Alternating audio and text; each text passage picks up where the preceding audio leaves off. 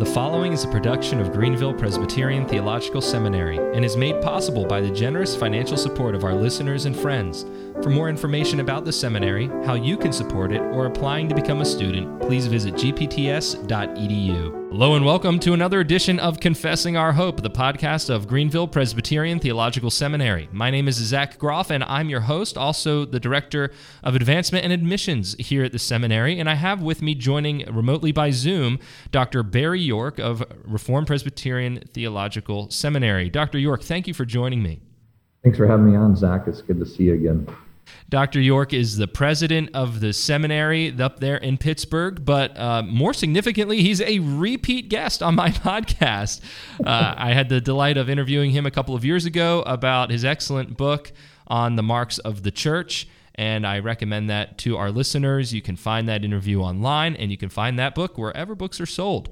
Today, we'll be discussing um, the 189th Synod of the Reformed Presbyterian Church of America, the RPCNA. This synod met on June 14th through 17th at Indiana Wesleyan University in Marion, Indiana, and it is it would have been the 190th synod except for the fact that last year the synod didn't meet due to I think a thing called COVID and pandemic uh, related shutdowns and travel restrictions.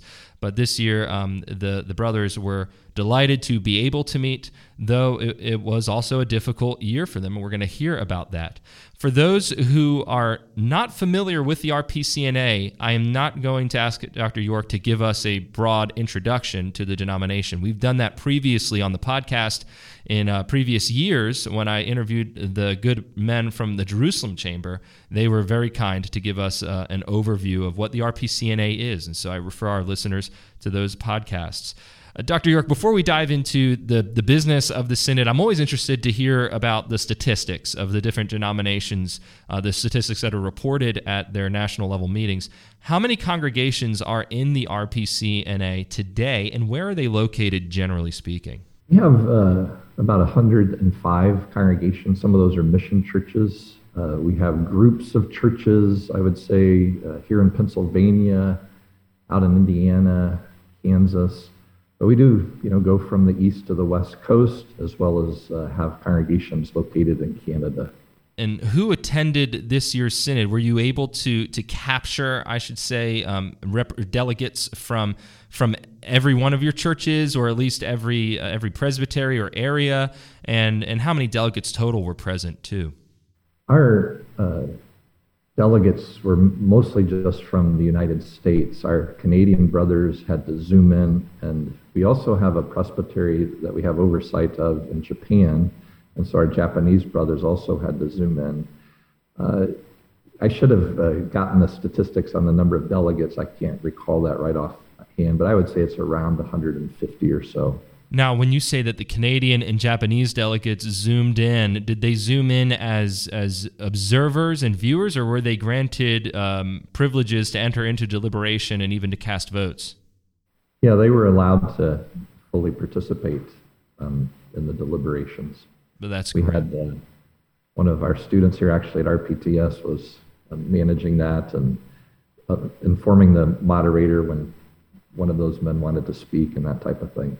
Well, th- these are interesting developments because in the past, uh, Robert's Rules was not structured necessarily for teleconferencing, and they were slowly introducing aspects of teleconferencing and video conferencing into Robert's Rules. And I think in the latest revision, which is what the, the 11th or 12th, I think the 12th edition of Robert's Rules, there there's an, a much expanded section on how to how to handle teleconferencing and video conferencing precisely because of the of the experiences which we had last year in, in a variety of parliamentary settings such as your synod meeting and um, where we, we couldn't get a lot of guys uh, there just because of travel restrictions. So it's interesting to see how different churches and denominations handle this. I think the smaller bodies are much uh, more able and, and better able to uh, to incorporate the new rules. I can't imagine doing this in a setting such as the PCA General Assembly, where we had 2,114 commissioners. uh, that just it, just wouldn't have worked. I don't think there's a Zoom room big enough to accommodate uh, even even a, a, significant portion of that number. But in a group of 150 or of 200 or something like that, I, I think that it's much more feasible. It's interesting to see how different churches have have, have adjusted that way. Now, getting down to business. Can you give us a brief overview of what happened over the course of the synod? If you provide bare bones here, um, then, then we can flesh it out a little bit more with follow up questions. Zach, this year marks my 30th year uh, as an ordained pastor in the RPCNA. And I have to say that this was the heaviest synod that I've ever experienced. Um, we just, and it's hard to describe it otherwise. I think that's you know just the takeaway. Uh, we had a number of judicial matters that were before us, and we're seeing uh, just uh, people struggling with really deep issues, and so that made it uh, difficult, as well as the fact that because of things related to COVID, and I just see Satan attacking the church, not just the RPCNA, but uh, other bodies as well. Uh, there's just a sense that there there was a battle going on, and we were seeking the Lord to help us uh, through through these things. So um, we were encouraged. I mean, there was a focus on the preaching and devotions that we have uh, each day. Uh, the men brought messages regarding the fruit of the Spirit, and there was hearty uh, psalm singing. There were actual times devoted to prayer. So that was encouraging just to get the spiritual, spiritual nourishment that we needed. But again, our hearts were heavy as we dealt with, with a number of matters. I think one brother in summarizing um, the the goings on in in your synod this year said heads and beards were visibly more gray, and pages who ordinarily serve the court with passing out papers were stationed behind screens to monitor delegates over Zoom, unable to attend due to international restrictions. For some, tensions were high, and for many, hearts were very heavy. So, understanding that part of the heaviness was not being able to gather together in person in full as as you're as you're used to doing and as you delight in doing. I know that fellowship and fraternal bonds expressed in physical fellowship is is uh, one of the hallmarks of the RPCNA and, and your gatherings and being able to sing those psalms together in, in a large assembly, especially in a denomination of generally smaller congregations, it's a great delight for brothers and a, and a good encouragement. But what else made this difficult? We did have three different judicial committees that uh, started off. I mean, that's how we started off the first session, is approving the appointment of those that were to meet there. They were dismissed from the regular meeting of synod so that they could go and take care of these matters. And I, I guess I would characterize them. One was a theological matter, one was a moral matter, and one was a ecclesiastical matter. So we had the, you know, we had the full gamut of issues that we were dealing with. Um, some of those got dealt with effectively uh, at the meeting, um, and others are still carrying on and trying to, since Synod, trying to continue to take care of these things with the guidance and help of Synod. And that really was the, the bulk of the business this year were judicial matters. And for our listeners uh, who, who have followed the denominational debrief um, you know that I don't really get into judicial matters on the podcast. I, I don't necessarily think that's helpful or constructive in most cases. Um, and and so as a result, this interview may be a bit shorter than what we're used to. But I think that some general statements can be made as we try to get a grip on what is going on in the RPCNA and how we can be praying for our brothers without getting into nitty gritty that would compromise the work of these committees and any commissions which came out of them. Um, I think uh, we would be interested to know how best we, as brothers and sisters in, in other churches, can continue to uphold the RPCNA in prayer. I appreciate that spirit, Zach, and that's the way I want to answer the question is in that spirit, uh, just for prayer. Um, one of the matters uh, involved a dear friend of mine, uh, Dr. Michael Lefebvre, who had written a book called The Liturgy of Creation. And that book, along with an article that he had posted online, uh, drew a lot of attention in our church. And um, Michael was our board chairman at the seminary and faculty, adjunct faculty member here. And today he's no longer in the church with us. And so um, it had to do with concerns regarding uh, evolutionary teachings that are found in his writings. And so that's just a sad thing. Um, I, I've known Michael. I was there in the living room when he first announced he wanted to come in uh, as come seek pastoral ministry, and and so there's just been a lot of heartache over the last couple of years as we've tried to work through that uh, issue, and so just greatly saddens us. Uh, he's a very gifted man, and so that's one thing you could just pray for is just uh, for him and for the ongoing uh, healing of, of the church as we've had to discuss difficult things. The, another issue is a congregation having to deal with um, child molestation uh, by another minor, and that um, because of the Presbytery uh, Commission and concerns both uh, about what was happening at the church as well as how it was handled by the presbytery. That came up to synod. And all I'm going to say about that is there's uh, the synod actually took over original jurisdiction of that matter, and so there's a synod commission looking into that. And so we just really need to ask uh, God to, to help uh, those men who are leading in that uh, situation. And I just keep praying that God would you know, bring forth his light and truth and bring healing uh, to the church uh, regarding that matter. And both of those situations, by the way, are in my home, my old home presbytery, um, the Great Lakes Gulf Presbytery. And so I just really feel for those men there and the congregations there. So we just really need to keep praying for them. We also had a, a situation up in one of our churches in Canada where um, there was a trial of a minister, and uh, it got kind of messy because of COVID matters and the inability to meet easily. And questions were raised regarding that. And Synod gave counsel to that presbytery, so they, they're still uh, trying to deal with that, with that matter. And so those things, plus, you know, we had a, a tragedy of one of our pastors in California. Uh, few weeks or a month or two after Synod met, uh, where his life was taken. So that you can just sense the heaviness just in sharing those uh, matters with you that we've been going through. And so we do appreciate prayer that God would uh, help us overcome them. Thank you for for opening that up for us, uh, Dr. York. And and I know it's not it's not a pleasant thing to rehearse it, um, and and these these issues are ongoing, as you mentioned, with commissions being formed out of the work of the synod. That means that men are still meeting and still working this out with the with the mandate and the authority of the synod backing them up to to bring these conflicts to a resolution.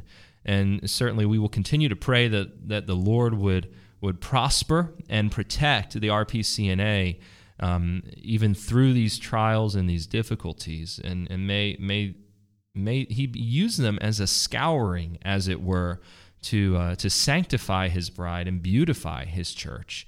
I think that uh, that he is faithful to to use these kinds of issues, even in the in the highest courts of the church, to accomplish his will for our good and his glory and and the salvation of sinners and of men. Um, moving on from from those things, I think we've said all that would be appropriate to say on a podcast uh, of this nature. I, I do want to ask if there were any developments in foreign or domestic missions which you would like to highlight, particularly because the RPCNA is unique among me- most of the churches which I interview on this podcast in that you're an international denomination, not just in North America, but even uh, across the Pacific Ocean. And and and I want to give you an opportunity to speak to to some of the the efforts that you all are making to uh, to see native denominations and national presbyteries and denominations formed abroad. Yeah, we are very thankful for our brothers and sisters across the world and several nations that we we have rich fellowship with, and you can travel over there and step into their churches, and you feel like you're at home.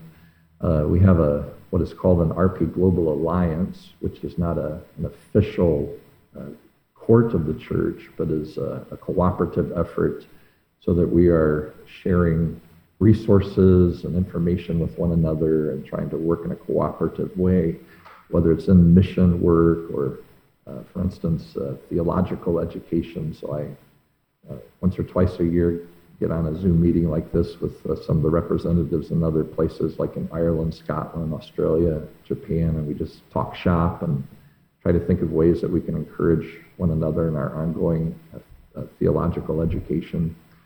The Global Alliance uh, may have a new member. one of the things that we were petitioned with at Synod came from our Canadian churches.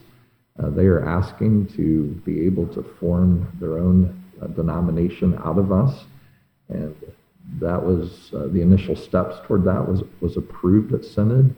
And uh, so they'll begin that process. Uh, there's not a, a, a, final end date on that yet, but there's certainly this coming year they're going to start taking steps in that direction.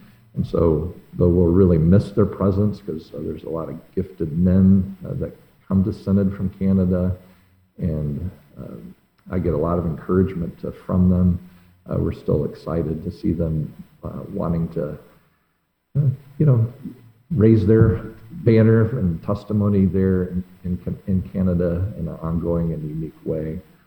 Uh, with respect to foreign missions, we're encouraged. Uh, God continues to open doors for us. Uh, our South Sudan work that was started well over a decade ago, led by Vince Ward, a Canadian pastor, uh, we really saw the Lord do a great work. Uh, lots of converts there in South Sudan and uh, congregations formed. Um, to be honest, that work uh, took some hits by some of the men that had been ordained, indigenous, indigenous men that had been ordained, uh, um, falling away. And so I, I've called it South Sudan 2.0. we sent a new team of men there, actually a couple of uh, graduates from uh, our seminary here that I'm really excited about, really gifted men that are there now.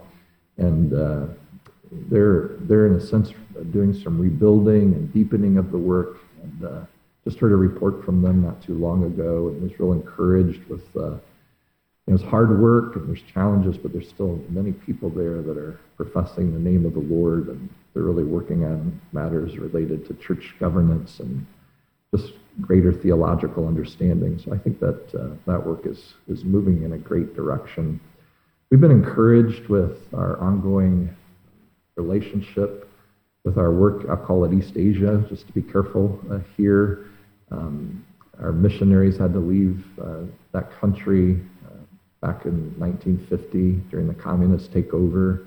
And about 20 years ago, connections were reformed with us, and uh, we're just amazed at the work of the Lord there. Uh, there were two presbyteries. Now they've organized a third one. Uh, we're regularly seeing men coming from there to study with us here at RPTS. Uh, a lot of our men go over, uh, although COVID has halted some of that right now, to, to provide training. And we're continuing to have discussions and uh, foster ways that we can encourage that work, which by the way, outnumbers the RPCNA in congregations and, and membership. So to, to, me, that's really just exciting to see, despite uh, the evil one trying to shut down the gospel there, that it continued to prosper. We also have some works that are developing down in South America, uh, so we're encouraged by that. So the Lord is opening opening doors. Uh, our church plants in India, our first one there it continues to go well. And so uh, we're, we're just seeing the Lord opening up these uh, places around the world. And uh, we praise Him. There's a work in Pakistan that's going on. So, um, very exciting uh, time, an opportune time. And I think perhaps part of the reason that we're also seeing the evil one attack us is uh, he's trying to discourage us and distract us it is exciting to hear about how the Lord is is um, particularly bringing you all around a difficult corner in South Sudan. I, I had heard about that from some of our students here as well, um, and and and I'm encouraged uh, by your report on that work, and and also I think it's a wonderful thing that uh, that we might see the emergence of of a distinct Canadian denomination um, coming out of the RPCNA. And um, of course, you'll be uh, in union with them um, through the RP Global Alliance, but also through NAPARC because they'll still be in North America. And so that'll be a, a wonderful addition to our fellowship there. Um, Dr. York, I want to give you an opportunity to share any final thoughts or even um, any any particularly encouraging highlight in the midst of a difficult synod um, before we sign off. Yeah, I would just also say that we're continuing to be encouraged with church planting. A lot of our congregations in the RPCNA are pretty young percentage wise. Uh, I'm actually involved in a our congregation here in Pennsylvania just spawned off a sister work a year ago, and already the Lord is adding to our numbers. And where I live, we just had our first worship service uh, a week or so ago uh, to um, to explore the possibility of a further outreach in our area, and we're seeing that around the country, uh, places and pockets. We have we used to not have any churches in Texas, and now we have several there. So we're just encouraged that way. One of the things I would ask for prayer for is uh, we have uh, open pulpits, and of course that's my business here, and so we're asking the Lord to keep raising up uh, preachers. It's your business there as well, uh, Zach, and uh, we are thankful for uh, God bringing to us. We, we have a good crop of men, I think, that will be coming out in this year's graduation, and just keep asking God to, to bring others. So that would be the encouragement. And then just even though the synod was a heavy one, I think we all left with a real sense that the Lord was with us in the midst of the valley. And, uh, you know, we, we were just really encouraged to keep our eyes on Him. And so I would just end on that note that the Lord is with His people. That's His promise, uh, uh, Great Commission promise. And so uh, I'm just thankful for, for His ongoing presence and blessing despite, despite difficulties. Well, I praise the Lord with you in that He is faithful to gift to His church officers for the uh, the right administration of the church and governance of the church, but also for the blessing of His bride in the ministry of the Word and Sacrament, in diaconal care, and in um, in all expressions of his love for us. Well, I, I've enjoyed having you on the podcast. Thank you again, brother, for for being with me to open up what was a particularly difficult year. And and I trust that our listeners will will commit the RPCNA to prayer as the Lord brings the denomination to mind. I'm excited about the um, the friendship and fellowship we have as sister seminaries within the Reformed tradition, and, and particularly um, pleased to see you at different meetings uh, where we run into each other. And um, and of course, I always like seeing my buddy Mark Sampson and others from the seminary when we when we're at different events together. Yeah. Thank you again, uh, Dr. York. I really appreciate your time. Great you, the seminary, and and especially you as you're getting ready to have another baby here in a few days. Thank you. Thank you for listening to this edition of Confessing Our Hope, the podcast of Greenville Presbyterian Theological Seminary. To help ensure that we can continue to produce content from a Reformed and confessional Presbyterian perspective, please consider making a gift of support in any amount at gpts.edu/donate. For more information about Greenville Presbyterian Theological Seminary, please visit gpts.edu.